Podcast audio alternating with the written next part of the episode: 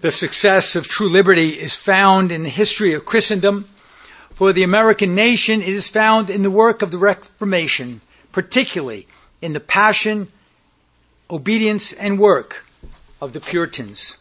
In honor of our nation's liberty celebration, we pause today to reflect upon its religious origins in order to find our way back to true national liberty, a liberty which is to be found only in Christ. Our Old Covenant reading coming from Psalm 119.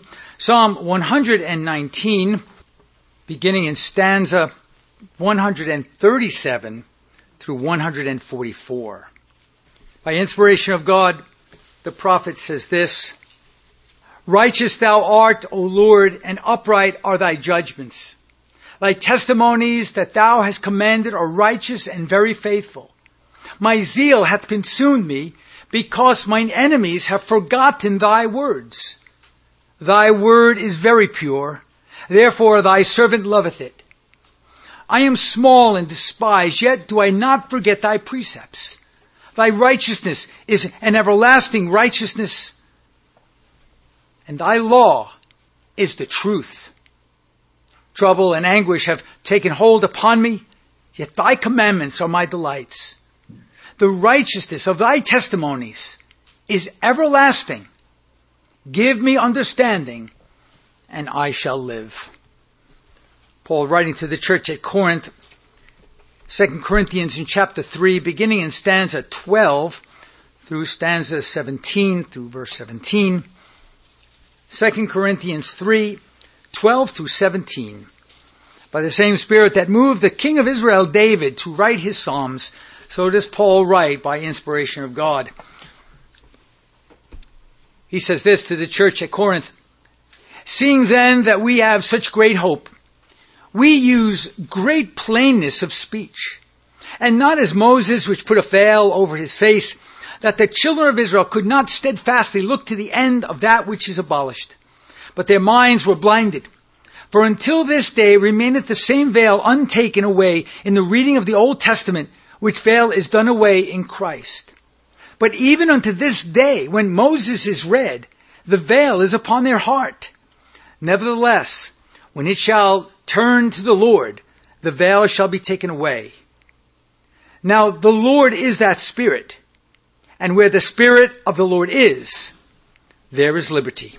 Thus far as the reading of God's most holy, inerrant, and finally authoritative word, the grass withers, the flower thereof fades away, but the word of God stands again before us today as truth that we might live thereby in obedience and passion. Now, continuing in the tradition of the theology of Calvin, Beza, and the reformers of the 16th century, the American Puritans believed that the, the construct of civilization, the family and the church, and especially the civil government, the entire culture, could never be neutral. The construct of culture could never be neutral. While they held, of course, unfortunately, they began to gravitate to this idea of a blend of natural law, human reason, and scripture. It was, for the American Puritans, it was scripture that was always used as the foundation of truth. And unlike the natural law theorists of today, where human reason, natural law, and self-reliance is the foundation of truth, and where the supremacy of Scripture is diluted, negated, uh, questioned, or even, even spurned, the American Puritans began with Scripture.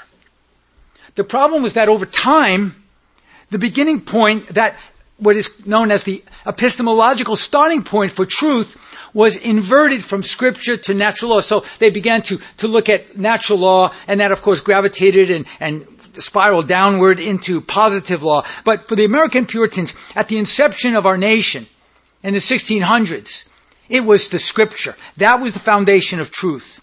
They knew that scripture, God's law, God's word, was not only the truth of God's word, but it could be trusted as inerrant and infallible. It was not only true, but the truth itself.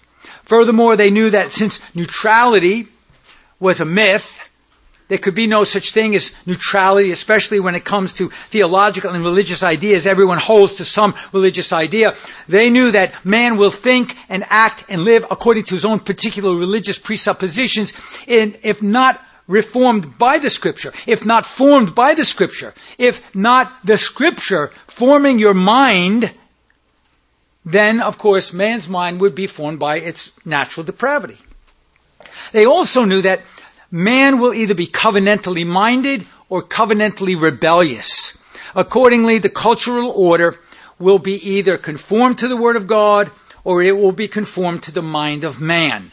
There's no middle ground. There may be a blend, but as that blend begins to apostatize more and more and become more wicked, man, if they're not straightened by the law of God, they will gravitate toward their own mind, their own positive law thinking. Now, too often Christians think that they can bypass individual and family order in order to go straight to fixing the government or the culture. And that is a myth. Fixing the culture begins at home with the individual and then the family. The Puritans, however, when we read about the Puritans, it's curious because they pretty much had their government in order.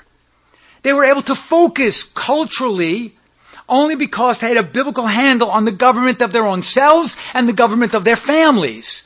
So they didn't have to really talk too much about fixing the cultural order or fixing the government or fixing the laws of the land because they already had that under control. They knew that the family, the individual in the family was the place where things had to be reformed in order to keep the government structured properly and to have the government be Christ-centered. Now, despite the Puritan dilemma, and that's what it's called, whereby they sometimes mixed scripture with natural law to arrive at truth, they knew that the social order had to be based in either God and his just laws or man who, without regeneration, was trapped in a fallen sinful state and entirely unpredictable. Man is entirely unpredictable if not conforming himself to the law of God. Now, for the Puritan, education, government, law, public policy, all of these things they knew could not be neutral. They had to either be Christ-centered, Christocentric, or anthropocentric. And that's what the Puritans knew. They functioned according to that biblical basis. They also understood that every soul functioned according to a religious lordship operating principle, and that is what we've been talking about for so long. Either man is God or God is God. You couldn't have both. Man cannot share the throne with God. God will not share his throne with man the Lord of the old Adamic nature, the Adamic nature of the flesh, is autonomous. In other words, he's self-law. He will only follow his own law. Autonomos means self-law. In this natural state of rebellion, because autonomy is rebellion, man desires to be like God and to be as God. His battle cry is, I will no longer have this man, this God man, Christ, rule over me because I will be as God and I will interpret God and His law according to my interpretation of God and His law. In other words, instead of thy will be done, rebellious man declares, my will be done. It's all about me. If the societal order was to be properly maintained Godward, the sphere of social government and the social order at large had to function according to a set standard of principles which were reliable, which when applied launched an actual development of institutions and the execution of policy. Now this Puritan social order was known as a theocratic republic, which was a commonwealth under the theonomic principles or the biblical law principles. So it would be under God, according to his law, and that's what would structure every institution of the civil order. And since ideas have consequences, and those ideas are ultimately based upon a network of religious presuppositions, which we call worldviews, it was critical that those ideas would come from a divine source, not from the mind of man, but from a divine source that could be trusted, and the only divine source that could be trusted was God's Word to pull ideas out of the sky and not checking them with God's word was dangerous. So every institutional establishment, since they are actually directly based upon certain ideas, which are directly based upon certain theological presuppositions, a network of, of worldviews. Those ideas are fundamentally religious. And everything goes back to what you believe. If the government believes that open borders are biblical, then the government will open the borders. So their idea will translate into an action. If the government believes that there should be no death penalty, then there'll be no death penalty. But that is against the scripture. If the government believes this or that or the other thing, without the requirements of what God says, they can do almost anything. And it's all based on an idea or a belief structure which is fundamentally religious. And so the Puritans sought to implement this set of philosophical and theological presuppositions based on the Word of God they brought it from England to New England, America, during the 17th century, during the 1600s. That is the origin of our nation. Their ideas about God's involvement in government and law is reflected in the early Puritan state constitutions. Just read the constitutions. The early constitutions. The ones that our secular state has done away with. And they speak of God. They speak about where we began based upon the Bible, based upon religious presuppositions which were fundamentally Christocentric. And these constitutions prove, and you can read them, just pull them up on the internet. They prove that the Puritans, as well as the founders, understood the importance of a culture's theological underpinnings. Knowing that if those underpinnings were stripped from the nation, the nation would finally collapse because it would finally become corrupt. And so every institutional structure, including every foundational idea upon which an institution is based, is at its root religious, and the Puritans understood that. And in order to protect the liberty, to protect the liberty of that, of that individual, to protect the liberty of the family, and especially to protect the liberty of the future generations, liberty had to be based upon the law of God. Simply put, Everything known to man is born out of religious ideology. Religion is escape, inescapable. It's an inescapable aspect of life. Everyone has a religious idea. Everyone has a religious point of view, whether they know it or not, and whether they want to admit it or not. Human societies are characterized and established by a religious foundation. And that foundation provides cohesion and a basis for law. Now, if the foundation is, is autonomous, there's no cohesion. It's chaos. Now, depending upon which religion is used as the foundation, to that degree, you have either liberty or tyranny. Base your culture in man, you can guarantee tyranny. Base your culture in God as the undergirding foundation, and you have liberty. And since law is used to identify good and evil, and the punishments thereupon to be enforced, all law and public policy has a religious basis. That's why you have laws. The law says that's good, that's bad, that's bad, that's good. That's a religious idea. R.J. Rushdoony observes this. He says, every state has its law order, and every law order represented and enacted morality with procedures for the enforcement of that morality. Every morality represents a form of theological order. It is an aspect and an expression of a religion. The church thus is not the only religious institution. The state also is a religious institution. But you see the problem with the state is the state wants to be God. It doesn't want to be under God. It wants to be as God. And so in any culture, the source of law is the God of that culture. So if the source of law is the Congress or the executive branch, they become the God of that culture. Rushdoony has this. He says this. Because law governs man and society and because it establishes and declares the meaning of justice and righteousness, law is inescapably religious in that it establishes in practical fashion the ultimate concern of a culture, end quote. As Rushdoony clearly points out, the life of a culture is its creed. Even though the Puritans of England were in the minority, they were a minority that could not be ignored. That is essential for the church to understand today. Even though they were a minority, because the remnant is always a minority. The true Christian in the culture of the world is always a minority. The Puritans could not be ignored. They were so conspicuous, so vocal, and so powerful, and so influential that they could not be ignored. And that brought them victory. Author Paul Seaver explains, he says, the impact of Puritanism was, if not revolutionary, at least pervasive and inescapable. They were a minority that could not be ignored. Now, lay Englishmen looked to the Puritan clergy. Think about that. The people that were not in the church, the lay Englishmen, they looked to the clergy of the Puritans not only for personal spiritual guidance, but for direction for a new way of life.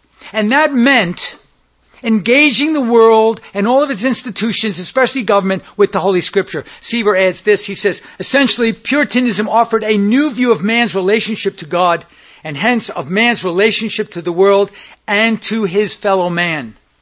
Now, so popular was the Puritan pulpit in England that within the city of London, some preachers attracted larger audiences week after week than even Shakespeare in his prime. That is how popular the sermons were. Not because of their popularity, because of their eloquence, but because of the message and the power of the pulpit of the Puritans. Now, the reason for this is that during this era, there was a hunger for truth not seen for years. We lack that hunger. Our culture lacks that hunger for truth. People don't want to know what they have to do to fix things. They just want to know how to feel good so that they don't have to fix things. For the Puritan, the pulpit was sacred and its control was a matter of survival. To control the pulpit meant your culture would survive because it kept pushing Christ and his crown rights. It kept pushing the sovereignty of the Lord Jesus Christ and the only way for salvation for the sinner was through Christ. That brought power. People were not only hungry to hear the word of God, at that time they were hungry to obey it as well. The great Puritan pastor Richard Sibbes once remarked, the sense of the love of Christ in pardoning of sins will constrain one to holy violence in the performing of all duties. Now he used that, that phrase, holy violence. And the wording of holy violence was used by the Puritans in that day to describe an energy, an energetic way of being obedient, passion, searing hot in their obedience and in performing holy duties in the advancement of the kingdom of God. It wasn't just strolling into church on Sunday and strolling out in the afternoon and then strolling back in week after week. No, it was a holy passion, a holy violence, and that only comes one way. It only comes on the soul one way, and that is by the intervention of God the Holy Spirit. And that's what we fail to pray for. Maybe because we're afraid. Maybe because of God then gives us that holy violence, that holy passion that we'll not be able to have enough world.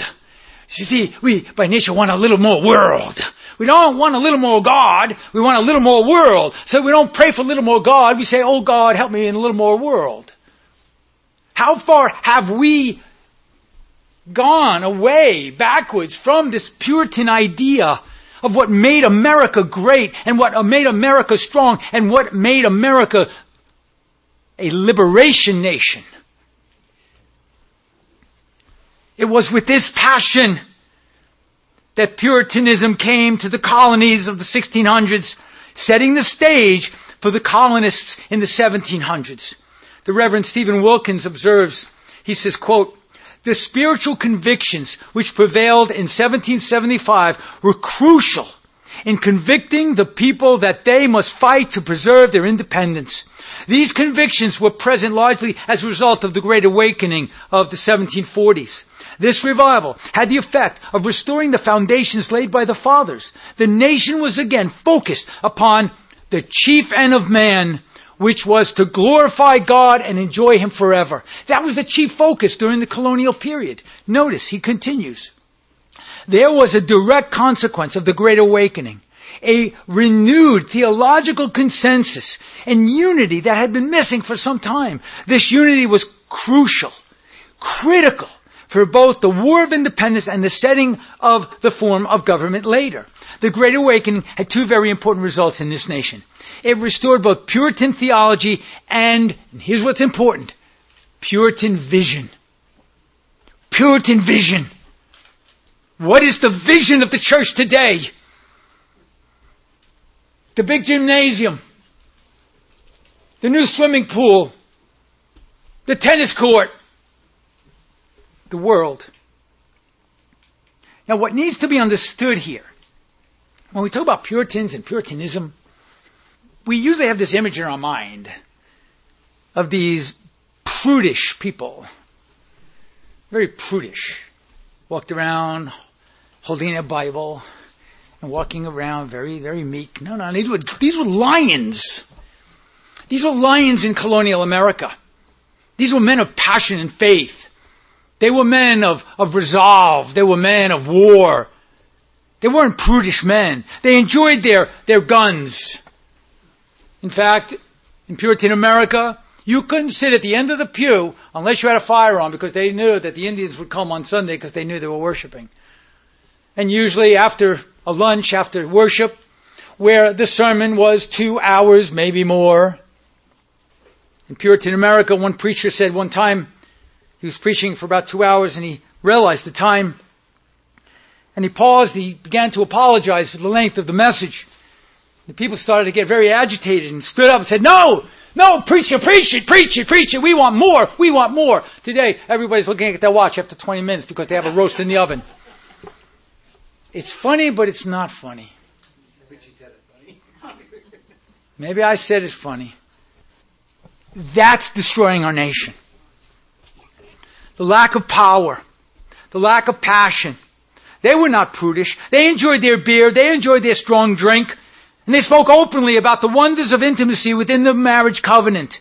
They were no prudes. They were real men. They were real women who struggled to keep Christ alive in a world of woe. They were regular people. The only thing that distinguished them from the people of the world was their passion for Christ. They spoke about Him, they lived for Him, and they wanted others too to live for Christ as well. Now, between the period of the strong Puritan influence in America and the Great Awakening, there was, however, a progressive downward spiral into the adoption of a man-centered, humanistic, natural law Enlightenment thinking. But by 1775, the Great Awakening seemed to have some success in changing the direction of the nation into a more theocratic, theonomic structure as envisioned by the early Puritanism of the early Puritanism of, of John Cotton, John Winthrop, Cotton Mather, and many others during that period. That great awakening is what we need today. That great awakening rekindled the idea that the individual, the individual obedience and the family obedience, the family order had to be maintained because that would spread into the surrounding culture. They knew that it began with the individual and it, it spread into the family. And then it was evidenced in the church. And then it was evidenced in the community. They knew that whenever the societal structure is built upon the mind of man and not the law of God, liberty slowly erodes and tyranny begins its ascent. Liberty, in order to be genuine, you know, we talk about liberty, we talk about being free. Well, in order for liberty to be genuine, and let me say this, in order for liberty to endure, as you see, liberty has not endured. From 1776 until now, obviously liberty has not endured. Why? Because much of the societal structure was based upon man's ideas, his religious presuppositions, the Enlightenment idea of man being as God. But in order for liberty to endure, it must be biblically defined. For liberty to be genuine, for liberty to endure, it must also be established by the divine standard of Scripture. And for the reformers, the Puritans, and now uh, this group of awakened colonists, as they were seeking for epistemological basis for law and liberty, they understood that the basis for true liberty and enduring liberty, a liberty that could not be destroyed, had to be based on God's law word. Now scripture gives us straightforward, a straightforward explanation of what liberty is. clearly put, the Apostle Paul says this Where the Spirit of the Lord is, there is liberty. Now, fully aware of this, David the psalmist says the same thing, Psalm 119:45. And I will walk at liberty because I seek thy precepts. If I'm not seeking thy precepts, how can I ever walk at liberty? You see, he understood that liberty began with him, liberation from sin. And then it would spread. The Puritan theology, which was rekindled by the Great Awakening, harmonized with the doctrine of Scripture that Calvin and Beza, Viret, and so many others of the Reformation period had so vehemently declared during the European time during the 1500s. Now, along with the basics of the depravity of man, the sovereignty of God, and man's covenantal obligation to the Lord of the universe, they also posited this.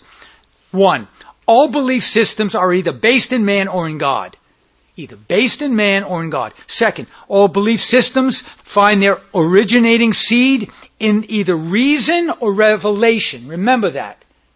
Remember, everything is either based in man's reason or God's revelation. Third, all belief systems are either humanistic or theistic. Man-centered, God-centered.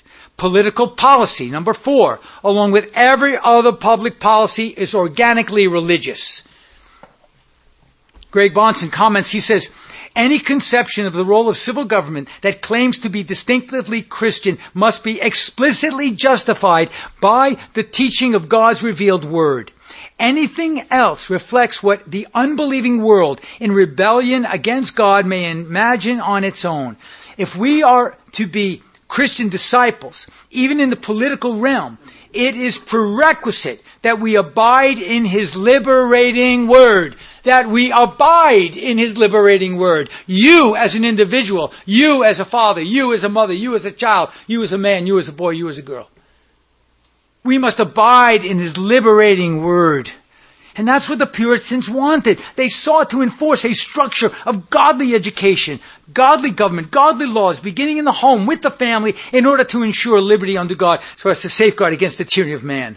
You know, sometimes, you know, we think, well, I can sin secretly and, and we'll still, you know, the nation, it'll get better. No, no, no, that's the point I'm trying to make. If you're secretly sinning, and you're still hoping for the nation to be liberated, you're hoping against hope because it's not going to happen. We as a Christian community must be liberated internally from our sin. Then we work toward liberating the nation.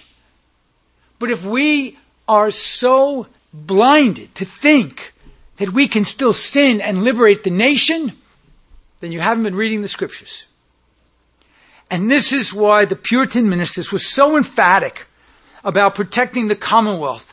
They were so emphatic. They, they were so vocal and active in the family's life, in the individual's life, from the pulpit, just pointing out sin, pointing out sin, because they knew that without that liberation internally, there could be no liberation nationally. And then they dealt with the affairs of the state.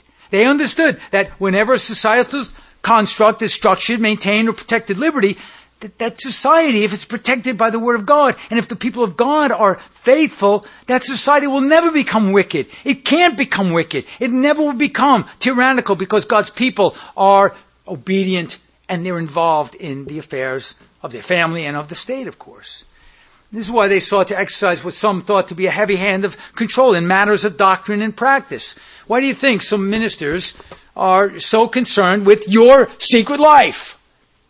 Because they don't want to be put in jail. They don't want to have their generations destroyed. They don't want the children's children's children of their, of their heritage to be put in bondage.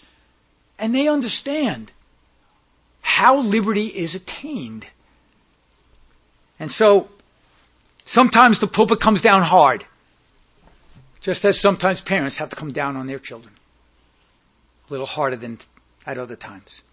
And so for the American Puritan, the civil and cultural order of society had to be based upon a Christ-centered theological presupposition. And it was upon that basis that would ensure liberty for all. Now in light of this, the Puritans did not retreat from involvement in the civil realm, nor did they ever imagine that the societal order, including education, politics, and law, should ever be dominated by the ideologies of humanism. Think about what's happened.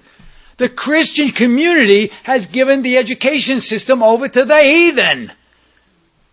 And God is saying, oh, you want the heathen to have that? Here's what the heathen will give you and your children. So that they're corrupted. They're, you think that, that those young children that go to school eight hours a day, five days a week, for how many weeks a year, they're going to be reoriented Christward by a 20 minute sermon or a little Bible study or a devotion at home when they already think mommy and daddy don't know anything. They're a bunch of morons. My teachers know more. My friends know more. We've given it away because we were not diligent. The motive behind the Westminster Standards was to craft a national creed calling for a covenantal allegiance to the Word of God and the King of Nations.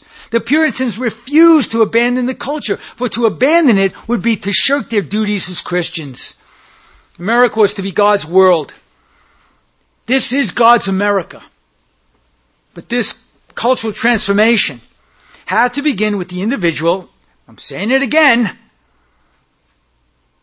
It had to begin with the individual and then the family.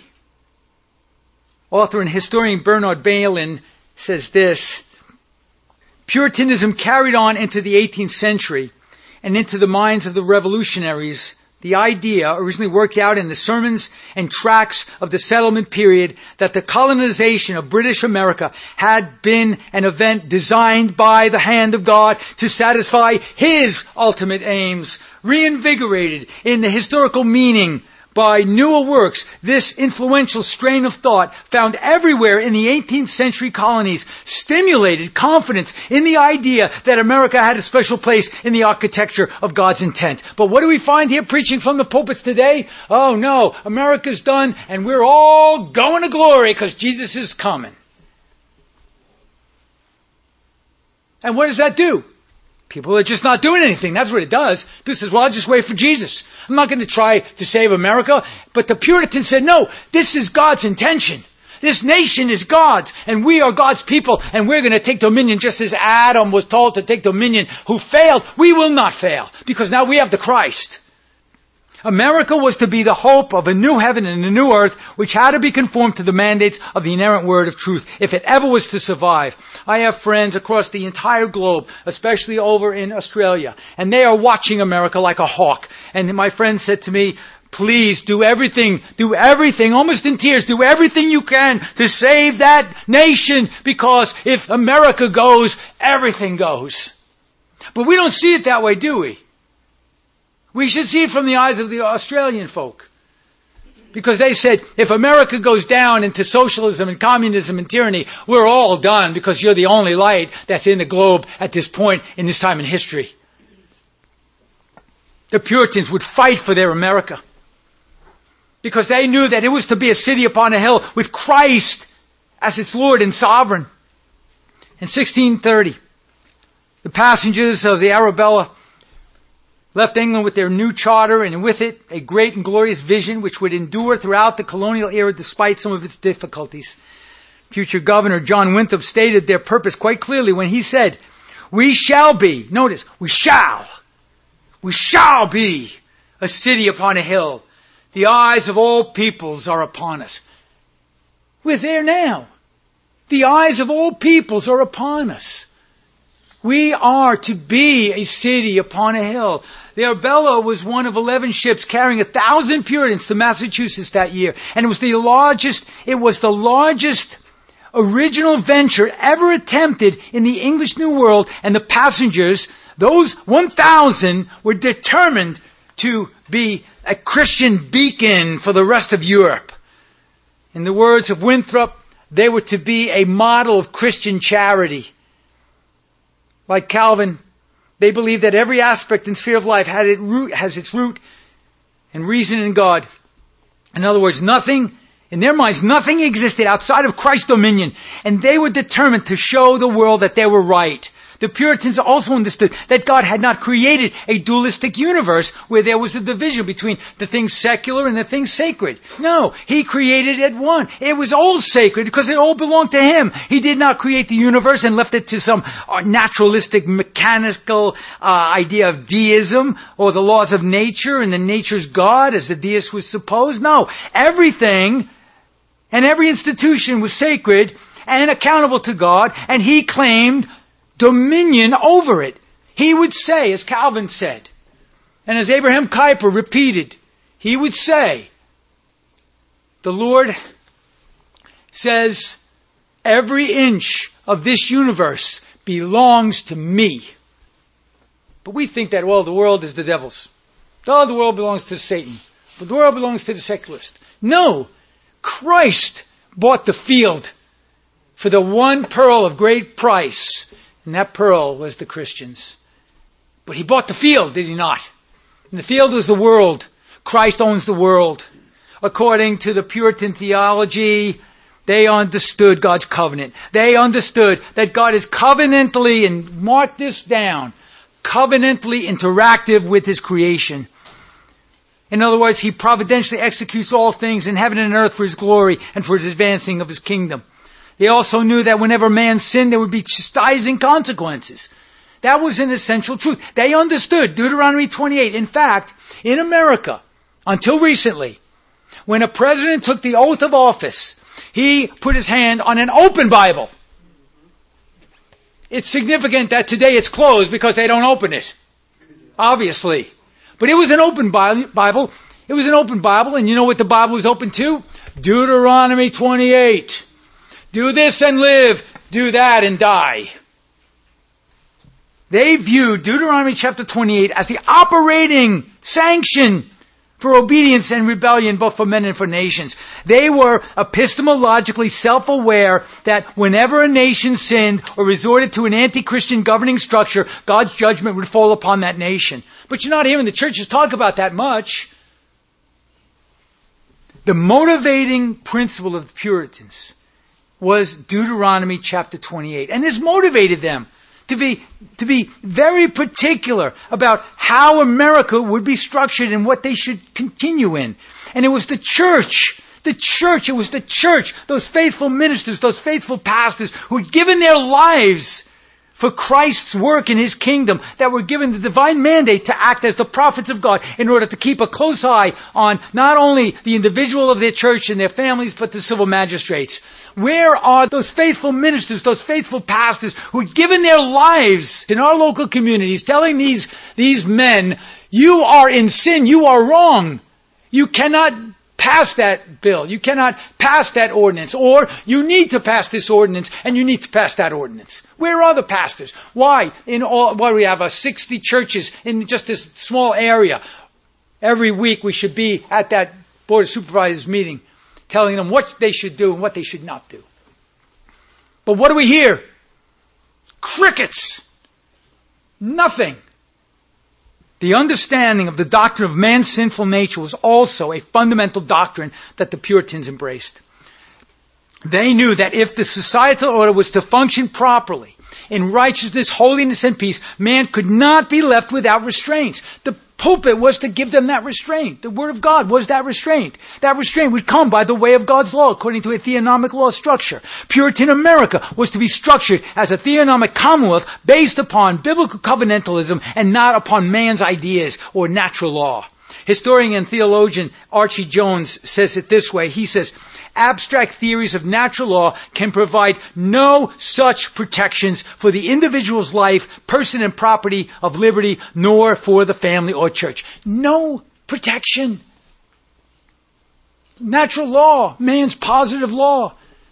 We're left without being protected. The laws that are coming down out of Washington or out of the Congress cannot provide protection for us. We are left to ourselves when the duty of the civil magistrate is to protect its citizenry, they are doing the exact opposite. William N. Wachter observes this. All natural law theories of law and justice lead in practice to a form of legal positivism. In other words, man will just make up laws as they go.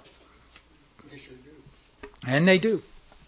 It wasn't until the ideas of the Enlightenment took a firmer hold on the 18th century American thought that things really began to unravel. That Enlightenment period proved to be the philosophical stranglehold upon Puritanism and the application of theonomy for a constitutional theocracy. Until that time, Calvinism and Puritanism influenced the nation, and it was clearly seen in England and American thought, structuring the political, constitutional, legal, and cultural framework. You talk about Puritanism today, and people say, oh, oh, oh, those stuffed shirts. Oh, I don't want to be a Puritan. In fact, they got the name because that was a derogatory term. Oh, they were so puritanical. But if it wasn't for them, America would not exist as it existed. Calvin's Institute of the Christian Religion was declared by the Genevan City Fathers and adopted by the governing magistrates as holy writ, whereby structuring Geneva according to the principles of God's Word. The ethical values, including the penology of the Old Testament, became the basis of law in Geneva. And this was to be the Puritan model for the New World. This was the intent of John Winthrop, who brought to America in the early days of the Massachusetts Bay Colony in the mid 1600s the biblical notion of a theocratic commonwealth.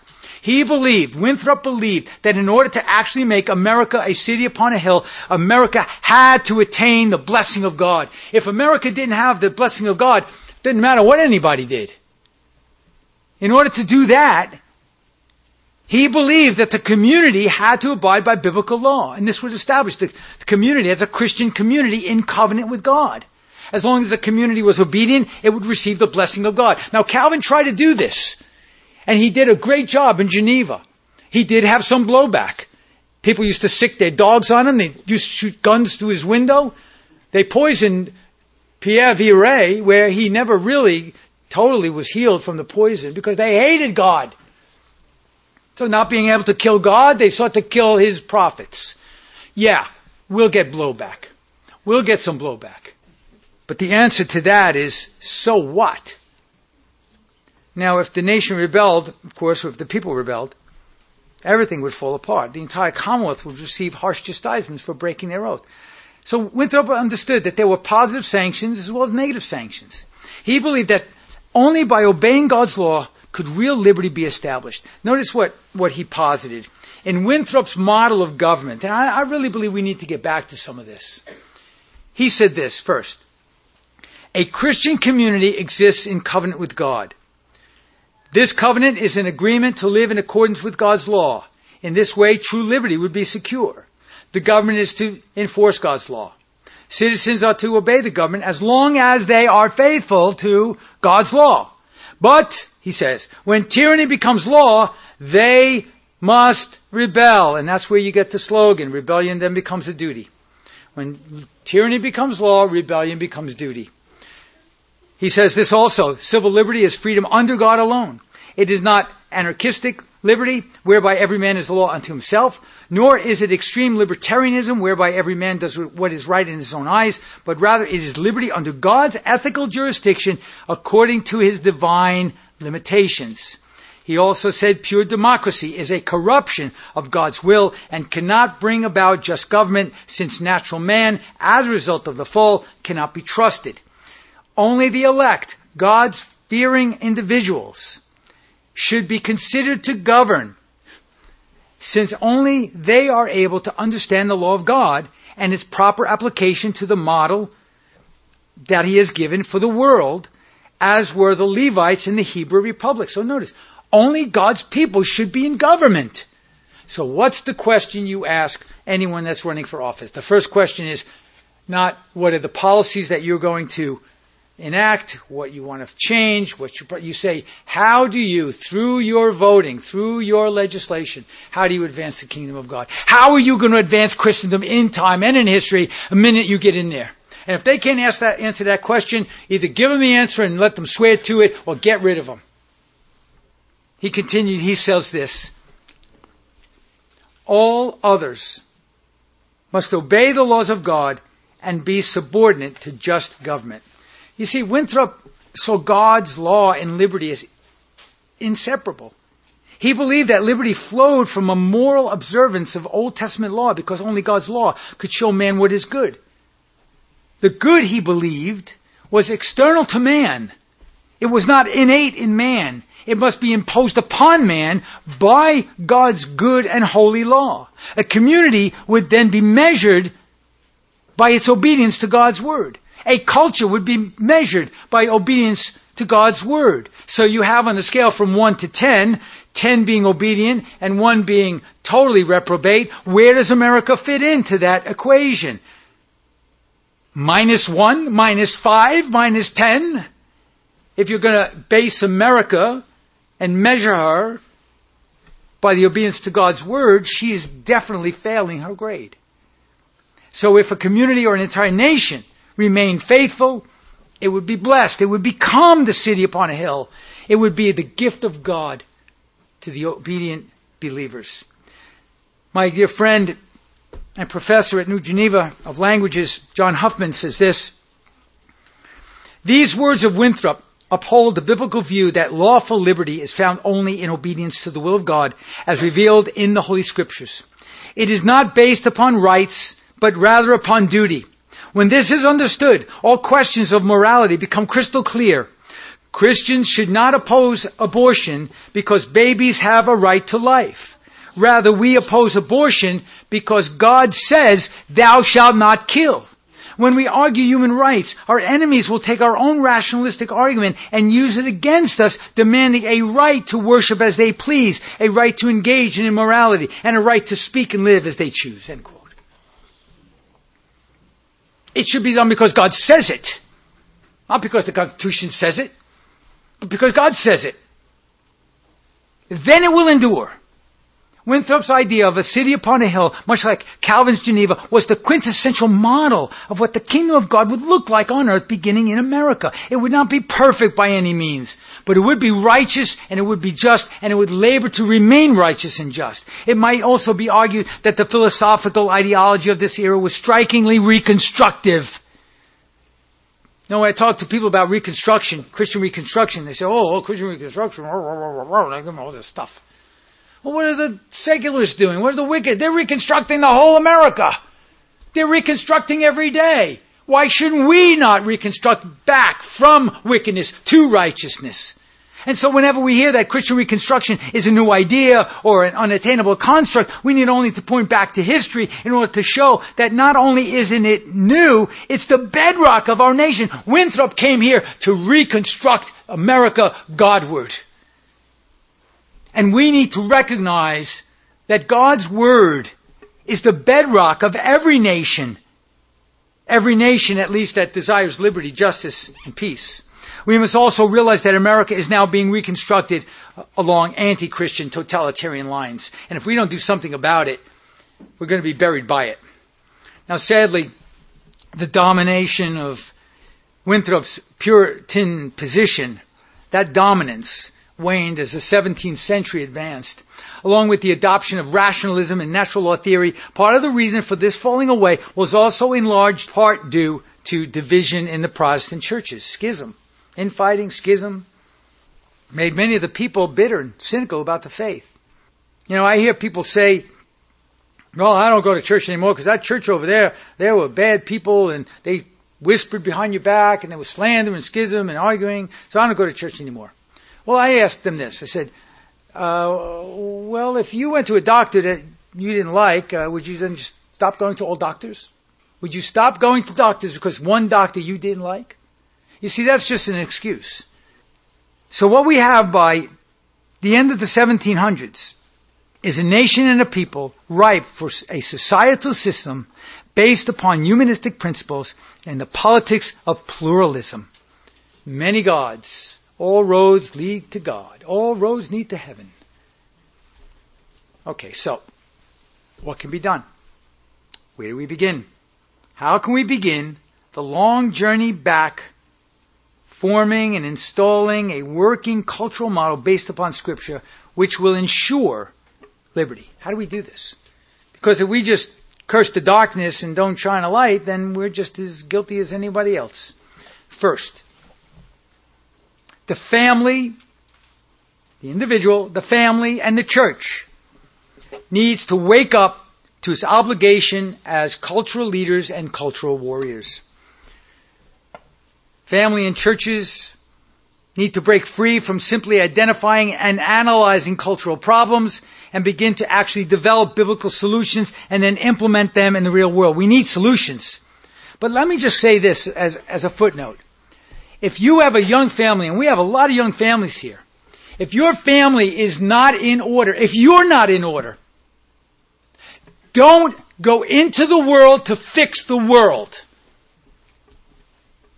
Because your family will just keep going to that graveyard spiral downward and become totally out of order. Fix the foundation first and then you can build on it. Secondly, we need to, of course, raise up leaders. New churches with new leaderships, they must be developed and planted like it was during the Protestant Reformation of the 1500s. Coming out of the Roman Catholic Church, they began to plant churches. First century church planted churches. They were in the house, but they were churches nevertheless. We need to, we need to train a literate clergy, but we need to have men of passion and compassion for others. Pastors, not theologians. Pastors, people who care about people. You know, the apostle Paul says, although you have so many pastors, you have not many fathers. We need fathers. We need men who know how to be fathers, not to their children, but to everyone else's children and everyone else included in their church. You cannot just buy a church building and then hope that people come. You have to have leadership. Also, you have to develop these concrete alternatives to the various problems in our culture, into the institutions. You have to put these these solutions to work within these institutions, which have been usurped by humanists or perverted by the humanists. We need to build working institutional models in the area of education, economics, and I'm, uh, I'm just amazed how, with all that's going on in the education system, why in the world don't we have a mass exodus from the schools? What, what, what are they? Are they Christians, so-called absolutely brain dead? Do they think they can fix a brothel by giving them antibiotics? No. They must exit the government school, set up their own Christian schools, be at home, learn what God has called the human race, which He has created in His image and in His likeness, what He has created, how they are to act, how to, to respond, and what they should understand. So we need to build working institutional models in the area of education, economics, welfare, medicine, law, justice, and, and, and, politics, government, history, science, the arts, the visual arts, movies, theaters, the media, psychology, and every other known institution that men has on the earth. We need to change the world. Christians are called to create something which will ensure a Christ-centered world for the generations to come. So, in celebration, of our independence as a nation, we dare not celebrate independence. We dare not celebrate liberty unless we are willing to sacrifice ourselves for liberty. May God be pleased to challenge us in these times, in these dreadful times, by giving us the wisdom, the stamina, and the necessary financial tools to do valiantly for his truth in establishing the crown rights of the King of Kings and the Lord of Lords, our Lord Jesus Christ. And this we shall do, God helping us, unto the praise of the glory of his grace.